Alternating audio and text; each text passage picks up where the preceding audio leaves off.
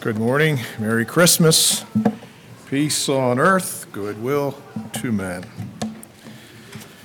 Uh, it's good to be here in the house of God, and it's good to have some folks back here that uh, don't always aren't always with us, but, but glad you're here. I'm planning kind of a dual uh, focus in the morning message, uh, beginning with a, just a brief look at God incarnate, God Almighty visiting us in the form of a baby. Uh, we know that he came to live here and to have a short ministry, um, offering us salvation by death on the cross, resurrection and all. And uh, I've just, um,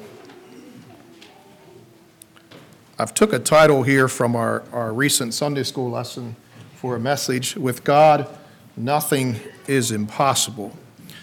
And so we'd like to look at that impossibility that, you know, God refers to in that text. And then I'll follow up with a, a kind of a report, observations on a few things that uh, God was trying at least to teach me during our time in Kurdistan. So back to this passage that Matt read in First John four. Uh, this week in my personal devotions, uh, I was making my way through the, the, the Bible, and I, I come across this, this text here that uh, uh, Matt read for us. And I'm not going to read it again, but God calls us to, to try the spirits here. Um, the King James uh, doesn't have the word spirit, spirits capitalized in these verses, and so it seems obvious that he's referring to human spirits, uh, influences and teachings of men that oppose or differ from what the Holy Spirit and the Scriptures record. He's, he calls us to try or examine these spirits and determine if they're of God. And I, I would just guess that most of you are a little like, like me, that you've you've never wrestled much with this thing of of of God being able to come in the form of a baby. I I don't think that I've ever questioned that God can do this and did this. Um, he limited himself and came as a baby. But apparently that's not true of many. And it certainly wasn't true of, of a lot of people when he did come in, in that era of time. But this is this is obviously a doctrine or a belief that is very, very foundational for us to just accept by faith. And he said, here, try the spirits. And if they're not in agreement with what God said and how he did it, they're false spirits. Every spirit that confesses confess this, not that Jesus, confesseth that Jesus is come of the flesh is of God. Uh, a few more comments from our, our recent uh, Sunday school lessons about this incarnation of God. So we, we assume that Mary was likely, you know, this teenage young girl, and when she had this visitation of the angel, and and she was told that, that you're going to be with child. Uh, Thou shalt conceive in thy womb and bring forth a son. Now, she obviously knew enough about procreation to also know that this isn't the way it usually works. This isn't the way it usually happens. And because of that, she appropriately, I think, responds to the angel and says, how can this thing be, seeing I know not a man? And, and down through the history of the ages, yes, all the way back to our first parents, there, there had never been a conception before without a man knowing a woman, like King James puts it. In fact, uh, it was... It is the way, it is the method that God Almighty uses or has created and established and encouraged for the human race to, to reproduce. It's his divine order on how man is commanded to take dominion of the earth and multiply. And so Mary, and I think along with her parents and siblings and the, the Jewish community, even the, the whole human race at that time, I, I think they had a valid reason to ask this question. So how shall this be, seeing I know not a man?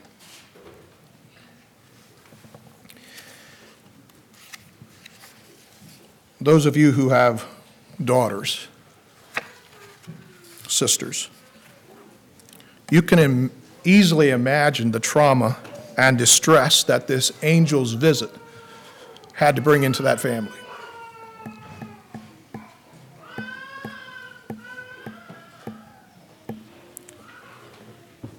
When their lovely, chaste daughter or sister came to them and said, I'm, I'm having a baby. And, and throughout this process of accepting the reality for Mary and for her family, while not knowing a man, I think this thing of, of this these words and this belief and acceptance in a big, sovereign, powerful God. But with God, all things are possible. Nothing is impossible for me. With God, nothing shall be impossible.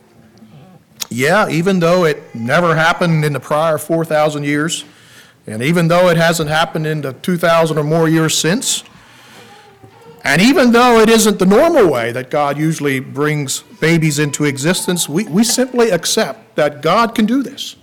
God has done this. God has the right. He has the ability. And if he chooses to to, uh, to poke a finger into our, our, our spoke of wheels that go around in our minds, he, he, he, has, he has the right to do that. He's, after all, God. And we shouldn't even begin to think that we have him figured out or that he's somehow limited to our rationality and, and ways of thinking. He created us, and he has the ability, he has the right to do things like this. I think it's just really important that we don't ever forget that with God, the abnormal is really possible. He, he does, and he can, and he will do some things at times that are completely off the charts. And we, by faith, just accept that he can do that, and he does do that, and is able to do that. A number of years ago, um, we had a logger come into the wooded area back there where Doug's live and, and log out some trees. And it obviously hadn't been harvested, the trees hadn't been harvested for a number of years, and some of them were really large, uh, more than one hundred feet high. Some of them were, you know, three foot wide or more at the base. And many of you who've, who've, who've after you've cut a tree like that down, you've, you've counted the rings on those trees, and uh, we're, you know, scientists tell us that one circle in that, in that, uh, those multiple circles there uh, represents a year of growth for a tree. I can, I can easily accept the, the scientist's explanation for that, and I, I accept that. But, but I pose to us a question. So when God, when God created trees on the third day of creation, trees that were equally the size of those we cut down in Doug's woods, trees in the garden that were already matured, were already bearing fruit, had apples and oranges hanging on them. And I ask us this morning, can we by faith believe that God could create that in a normal twenty-four hour period? Of course we can, because we believe in a God that is big and powerful and easily able to do that.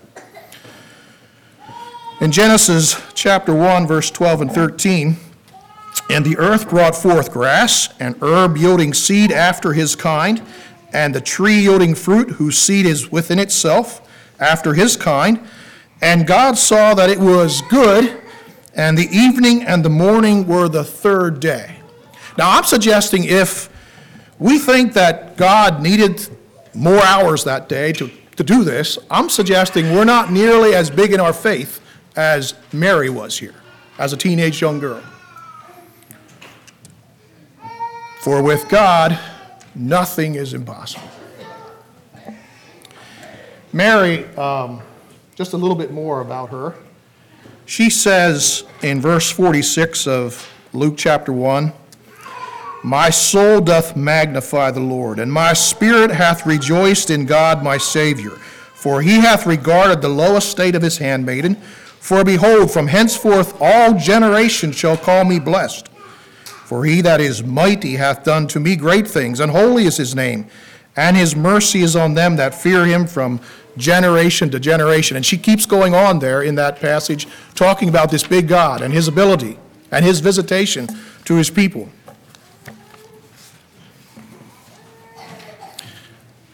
I'm just really encouraged by the faith of that young lady, her trust in a big God. I'm going to now transition a bit and give you a brief report on our time in Kurdistan. And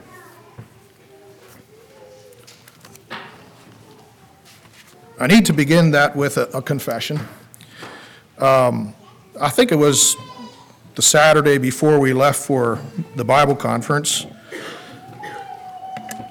For a number of weeks prior to that, we had uh, been noticing that someone was apparently shacking up down in a wooded area below our shop there in Morgantown. And uh, a, you can't really see much of a shack there, but it's actually just a, a black tarp over top of a big tree that had fallen down. And we'd kind of been watching that, and um, every now and then we'd see this, this man walk out of the woods there, and he was always carrying a backpack. And I thought, well, first I thought, well, he's probably just trapping along the creek there. And, and Doug said, no, he's not trapping. And I didn't think a lot about it, but I kept seeing him down there. And uh, Doug and J D were pretty sure that this, this tent dweller was, was up to some no good down there. I don't know what drugs smell like, uh, but J D said he's sure it's something other than coffee that he's brewing down there. So anyway, uh, the Saturday before we left, I had done a, a drive there through there for push, trying to push some deer towards Doug and the other end. And um, I was walking by this, this tarp or tent, and I was pretty sure there was someone in there, but I didn't have the guts to stick my head in there and, and uh, have it chopped off. And so I, I smelled some cigarette smoke, and I was pretty sure someone in there. I whistled, and I might have yoo-hooed, I'm not sure, but no one came out, didn't get a response. And so I, I went back in my pickup truck. I had parked it up by B B's and had started the drive from on that side of twenty-three. Anyway, I, I brought my truck down through, and I came down to the intersection there, twenty-three and, and uh, the road there. And here there was two ladies walking out of the, the wooded area there. And so I hopped out of my truck, and I said, so what are you, what are y'all doing back there? And she says, oh, we, we live back there with my fiance. I said, you live back there? I said, that's private property. You really can't just, you know, shack up anywhere you'd like. Well, she said it's, it's, it's not posted, and, and we checked that out, and, you know, we looked around, and it doesn't have trespassing signs, so that's where we live. So we, we talked just a little bit more, but in essence, I told her they better not stay there, and if they if I continue seeing them there, I'll, I'll probably report it.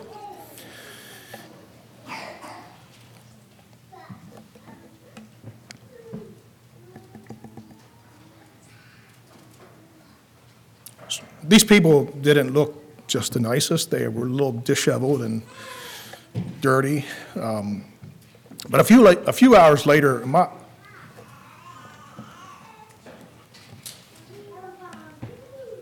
My conscience started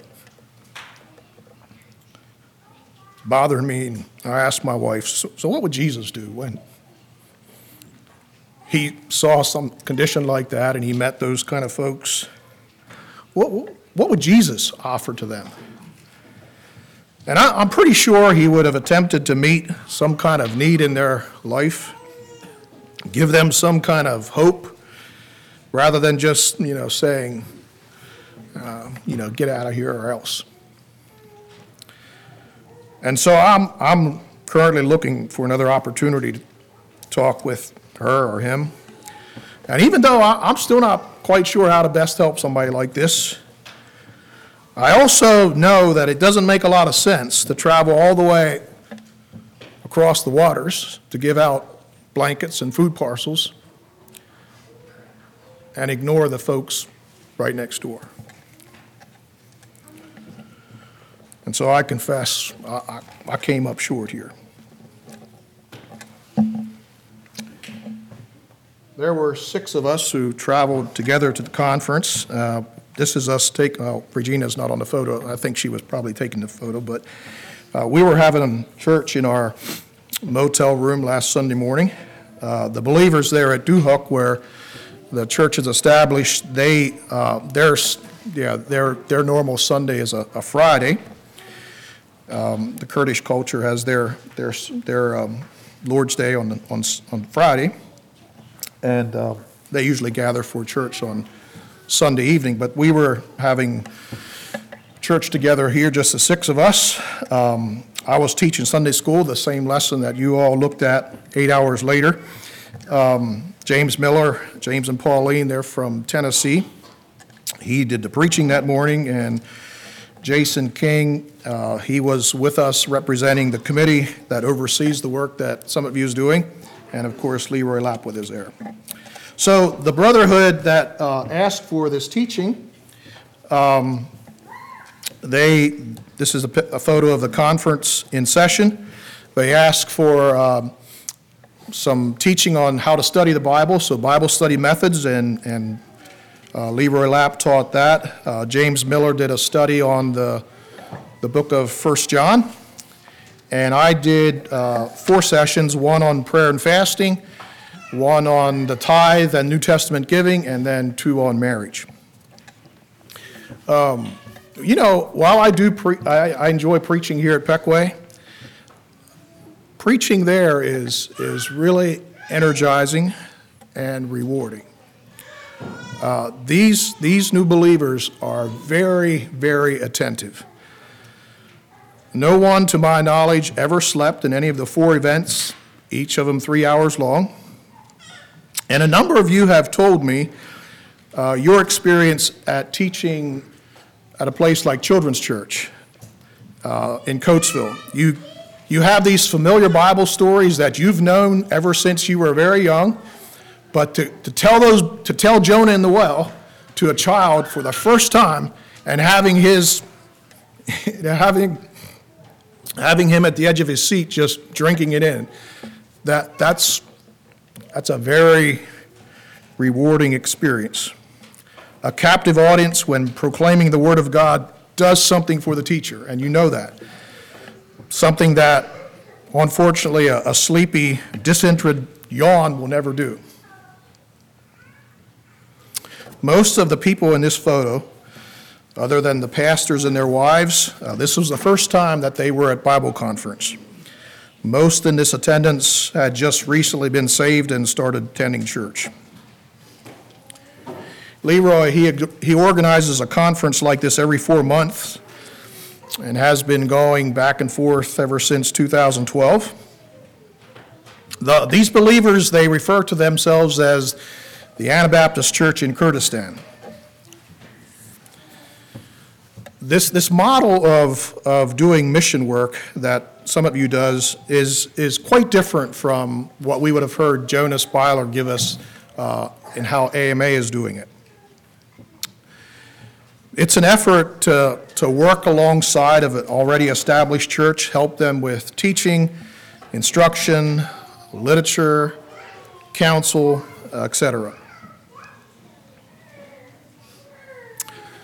There, there are, incidentally, couples uh, from the States over there in that area, uh, just several hours from where we were there in Duhok. Uh, there's uh, a couple or two that represents D and I, and there is also a couple or two that represents uh, the Mid-Atlantic congregations, and they're both focusing on a more traditional church plant, uh, such as what we're used to more with A M A. And I, I just really appreciate and, and applaud those kind of efforts when you try to, to take the gospel and, and call people to um, a, a way of life that conforms to Jesus Christ. I, I just really appreciate that. The, the, the first congregation that Summit View uh, was working, is working with was established there in Duhok. Um, today there are at least four additional Uh, churches that have grown out of that church um, in Erbil, which is the capital of, of uh, Kurdistan.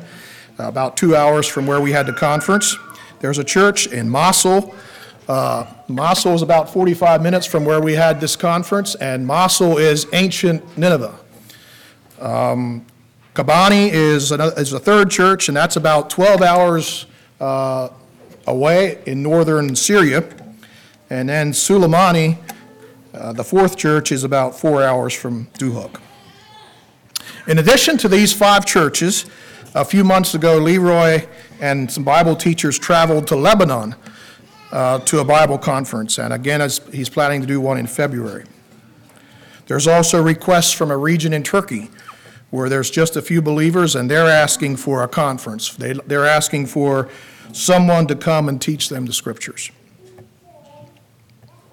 Each of these five churches have ordained leadership. In fact, on the last day of conference, uh, Bishop Bazad ordained uh, six men .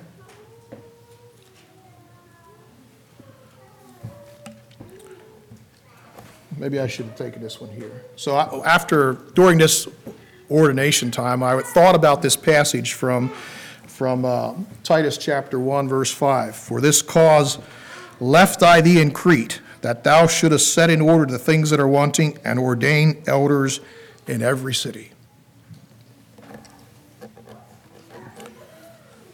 So these were the six men that, that Pastor Bazad uh, ordained. Uh, some of them he just gave additional charges to what they had. I think there was one or two that had uh, maybe a deacon in charge before that. Uh, the brother on your left holding the flowers, his name is Eloy. He was ordained uh, to serve in the church in Duhok Church. And um, this is the first time that I was ever at an ordination that one was given flowers for his uh, honor of the call to serve. I think his parents had given him the flowers, and um, I don't. And his parents aren't part of the church. But anyway, he he he was very happy with his flowers. You'll remember that when Hosea Troyer was here a couple weeks ago, he thought maybe our ordination should be a little more joyful. Well, this is how this one was: lots of clapping and celebrating. We met with the with the Duhok Church then in. Yeah, it was Duhok Church that evening for, for church services. And afterwards, the ladies had decorated a cake in celebration of these ordinations. And they had them all join hands on one knife to cut the cake. Uh, this, this brother Eloy on the left, um, on your left, uh, we didn't we didn't know what his name was at the beginning of the conference. And even after we, you know, you meet all these people, it's hard to remember the names. Um But by the time the first event was over, so we had the first afternoon of conferences, uh, my wife had already nicknamed him Dave Lapp. So we, throughout the week, we talk about Dave Lapp. And um, this, this, the conference were set up in such a way that you had forty-five minutes of preaching, and then you had fifteen minutes of question and answers. And as soon as the preacher was finished with his forty-five minutes, there was hands going up everywhere with questions and comments and things they wanted to say. And uh, this Dave Lapp, he, um, he didn't bother raising his hand. He just started talking usually. I want you to know, Dave, though, that uh, Pastor Eloy being named in, being, uh, named in your honor is actually a compliment. The, the, these folks could hardly wait to talk about Christ. They could hard.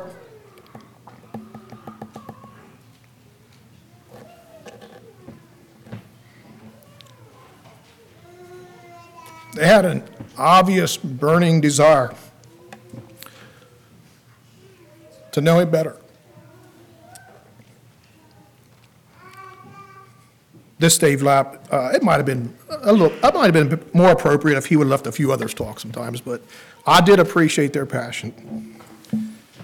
This uh, this young lady here and her husband, um, first time they were at Bible conference, Pastor Bazad, he would always translate what the, what the English teachers were saying. He would translate it into Arabic, and then he would also translate it into a Kurdish tongue.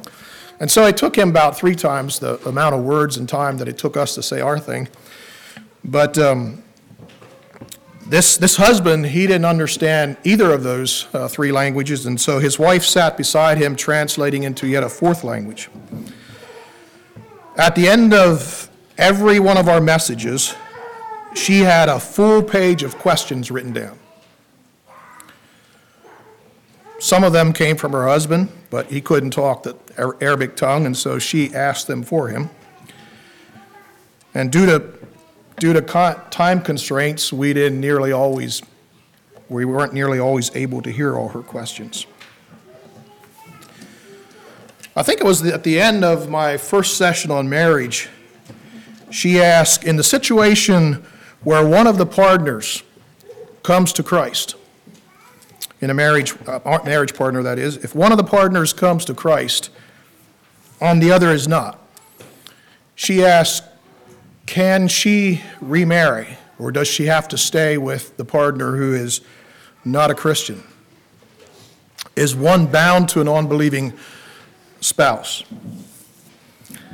And so I asked her, I knew where we were going to go in the next session, so I asked her if I could address that in the next session, and she was she was fine with that.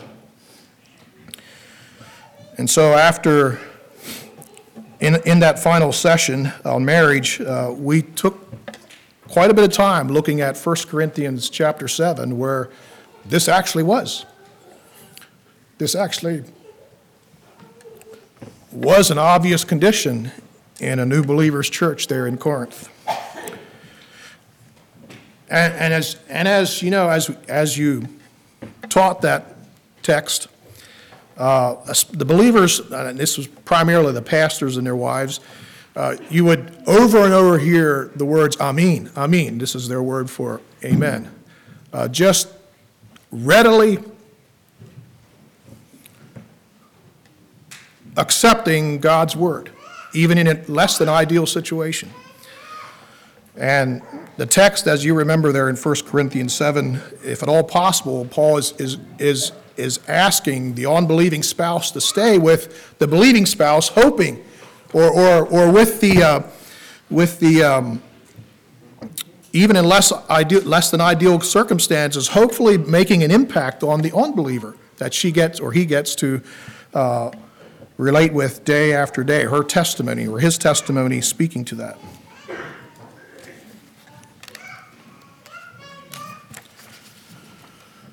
I ended that particular session again reiterating the creation principle of one man and one woman for life till death makes a party. And while we can't always make the decisions for one partner, for the other partner in, in, in, in, the, in, the, in the union. Uh, there may be times when one does break his vow and walks away. But, you know, we end up, we come to the end of that teaching and we just, we just, we just accept the fact that it's never appropriate or, or permissible to remarry while the first partner is yet living. And I just distinctly remember coming to the end of that, you know, session, and there was just a, a kind of a subdued quietness as they pondered the words of, of God. Uh, the, these pastors, they have a task in front of them, much like John the Baptist did when he told Herod that, that he's living in adultery. Uh, they minister daily to a culture where men have taken multiple wives. And they have new believers coming into their Bible studies probably on almost a weekly or monthly basis that are remarried, they have children in second and from second or third marriages, and this is this is this is real for them. And, and for them, for for them to preach the the full gospel as God calls us to is it's just a little different than it is for me to stand up here and preach that very same text, because I, I'm not at all concerned. I, I don't even I don't even think about it that, you know, Herod might be asking for my head on a platter, but this is this is real for them.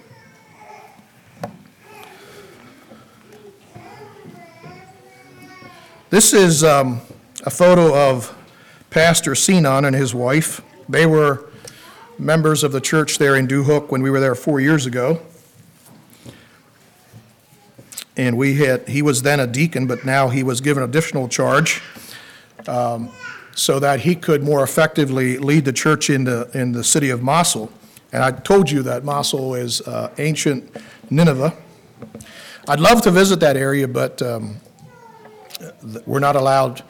We're not allowed in there. Uh, in fact, Pastor Bazad isn't allowed into Nineveh, uh, into Mosul either. But because Sinan comes from a, a, a kind of a Catholic background, uh, not the not the uh, Muslim background, uh, he he's he's welcome there, and so he can go in there and and teach and preach and do church. So it, it's it was encouraging for me, for us to to again see someone like Sinan being able to to um, to preach repentance in Nineveh.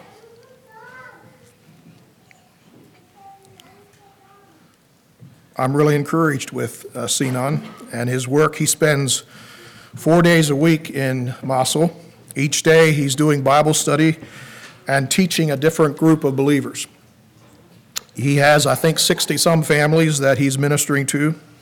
And right now, they're still doing kind of like house churches, uh, one, one of those days of the week, but he hopes to soon establish uh, a more primitive, a more permanent uh, singular location where they can all meet together. This one, this photo here, well, I guess it's the same photo you looked at earlier, but on your far, on your far right, uh, second to the last, the one there is, is uh, Pastor Jagar. He's the one with uh, the plaid shirt, not a suit here. Uh, we met him and his wife also four years ago. Soon after we came home in two thousand eighteen, Jagar, his wife, and, and their four children moved to Kobani, which is uh, northern Syria, uh, twelve hours away from Duhok here. This is the first time he was able to come back to Bible conference. And uh, he, he currently is serving over, I think it's around sixty, somewhere between sixty and seventy families also. And um, they're in the process of uh, building a church. This past summer, they had a, a children's uh, children's ministry for all the children in the village. I think about a hundred of them came from from their from the folks that he's has Bible study with. But there was another, I forget how many more. There was a lot of children. He showed me a short video clip of them all dressed up in, in white sh- shirts, I think it was, or dresses, I forget. And they were singing. I obviously couldn't understand it, but definitely make an impact in, in that in that city of Kobani, in, in northern Syria.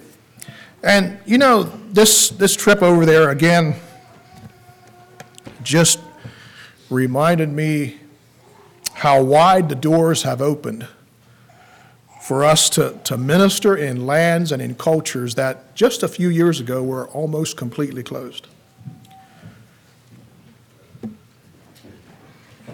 I'm again grateful for ministries such as uh, Grace Press and Christian Light, who just print volumes of literature for places like this. This was a This is a photo of one of their, I think this was the Church of Erbil, which we had visited the evening, the evening before we flew out of Erbil. Um, there's a, a stateside brother, and some of you would know him if I would give you his name, who has offered to all five of these churches and their leadership teams, he has offered them unlimited resources of literature like this. Um, in pastors' conference that we had, before the uh, a pastor's meeting before we had that we had before conference started, uh, so there was like I don't know twelve pastors sitting around with with the three of us that went over, and they again asked for I think it was four or five thousand Bibles that they needed to, for their for their churches to pass out to uh, to their um, people, and so you have all these Bibles going over there. You have this brother who is. who's offered a, an open checkbook for any kind of literature that they might want, that they could offer. And uh, none of us can, can read these titles here, so I had to ask Pastor Bazad uh, what they were. The one on the far right is uh, is one of Simon Schrock's books. I think it was uh, Where Has Integrity Gone? Uh, the second from your left is, is one of Gary Miller's, and I can't remember the title of it. The one on the in the, in the center there is, is pretty self-explanatory. That's uh, the story of Dirk Willems, who, as you know, he had been escaping from imprisonment. He was on his way. He found a, a way of escape across some water. The ice was thin, and he went down, and after, or no, he didn't go down. He got across, but he looked back, and he saw his captor go down, so he goes back and, and um, rescues him. And eventually, he was recaptured and died as a martyr. And so you can only imagine how stories like Dirk Willems makes or has has an impact on a woman like this. Uh, Regina was visiting with her a little bit. This was during distribution that we were doing one day, handing out blankets and food parcels. As I remember her her story, um, she was used and abused by ISIS. She eventually was able to escape along with, I think, three or four of her children, but her husband and the other four children are still with ISIS in captivity. One of the women at a prior conference, I think the I think the um, the teaching that in that particular session was on forgiveness, and she asked the teacher if the Bible requires her to forgive.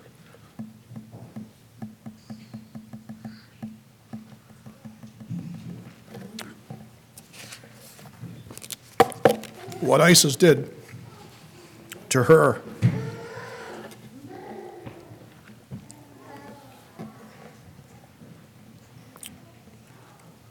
is she required to forgive the abuses and rapes and murderings?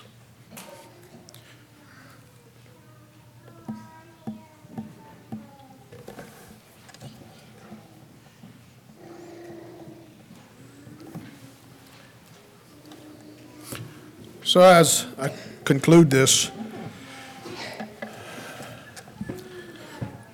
as we finished up and came home and we reflected on the event, I do admit that um, I admit to some disappointment and maybe just a bit of frustration with some of these believers. The men still smoke, at least far too many of them do.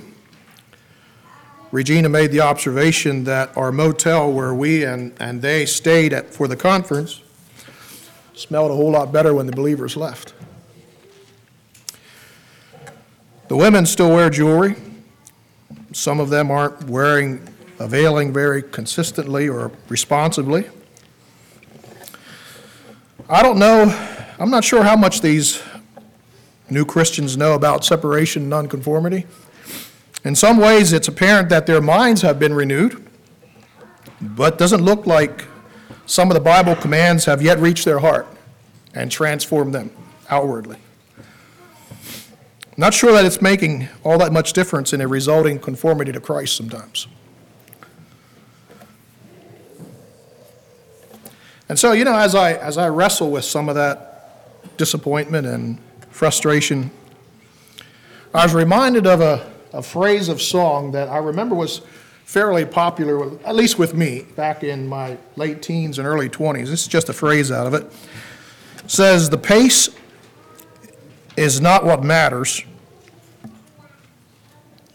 It's the direction that you go."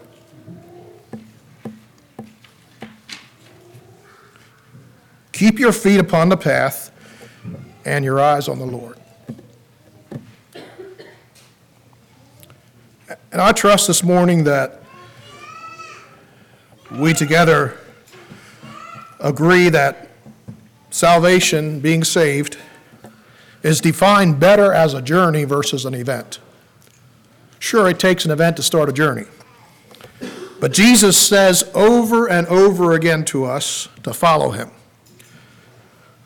to walk in the light, to walk by faith, to walk circumspectly, to continue in the faith, continue in the grace of God, and, and you know, it just goes on and on. And I think, and I think you'll agree with me here, that direction when one is on a journey is so important.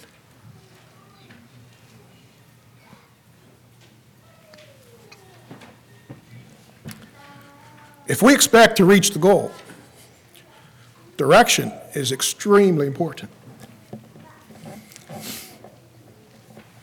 And so, so I think about these folks, and I think about my life.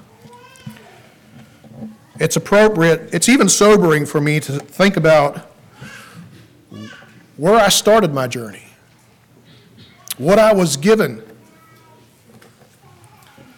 as I began the journey, what things I had going for me right at the beginning of the journey.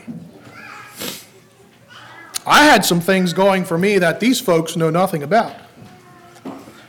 By God's grace, I was saved, sheltered, spared from a lot of oppressions and cruelties, pagan practices, and the list could go on that these folks were in their lives. Conditions that God spared me from. You know, myself, like many of you, we are here this morning having decades, even hundreds of years of godly ancestry. Godly teaching and training have been in our ancestry for hundreds of years. I, I think I'm correct in saying I'm the tenth generation Stolzfus in, in a free land of America, where faith in Jesus Christ all through those years has been encouraged and been lived by every one of those sets of, ten sets of parents prior to me. My, my forebears took a risk of coming to America so that their sons wouldn't have to serve in conscriptive, conscriptive military. And as I read my history and I, I read my legacy, never once do I read that one of my grandparents separated or lived with, one of my grandfathers lived with multiple wives. I don't know that I ever heard or read that my grandmothers or their daughters were abused. Unless, unless I go back in history long enough.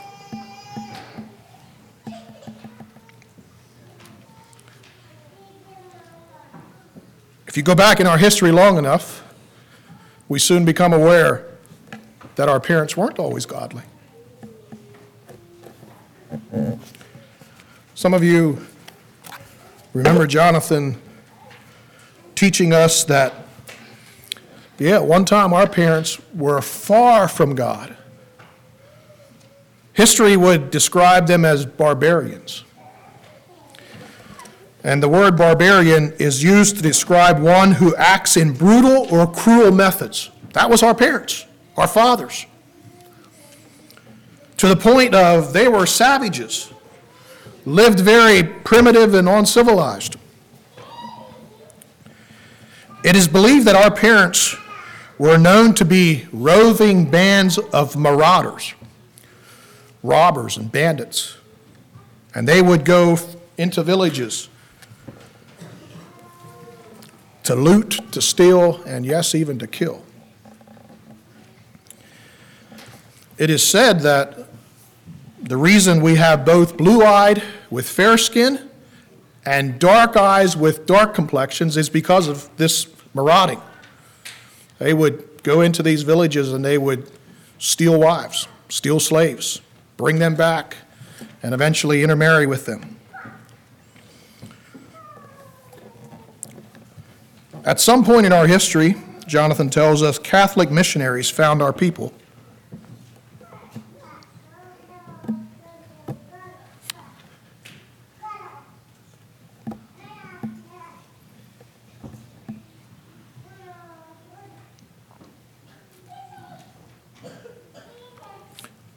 They found our people and had a Bible conference.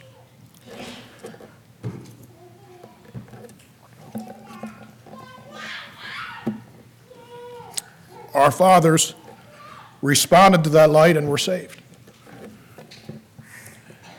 You ever wonder where you and I would be if that hadn't happened? The missionaries hadn't come. Granddad didn't respond to the light. Rather sobering.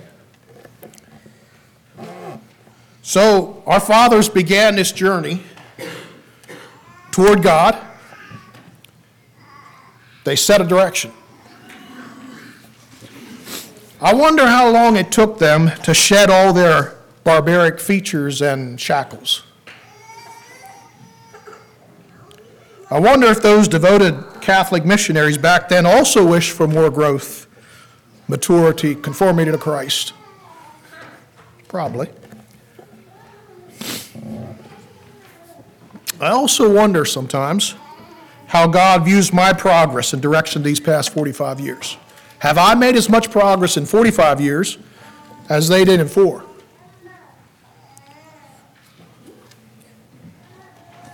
Have I moved in a good, decisive direction? What about those among us? Yes, even some with hundreds of years of godly ancestry who have taken and set a pace in a wrong direction and are no longer as godly or Christ-like as they or their parents have been. Their current hunger and thirst after God has significantly abated. And we all know if it's not corrected, a direction could result in them being worse off had they never known Christ. Finally, may we concur with the Apostle Paul, as he said in Philippians chapter three, I press toward the mark of the prize of the high calling of God in Christ Jesus. You see, one who is pressing toward a mark has set a pace in a good, profitable direction. So help us God. Let's kneel for prayer.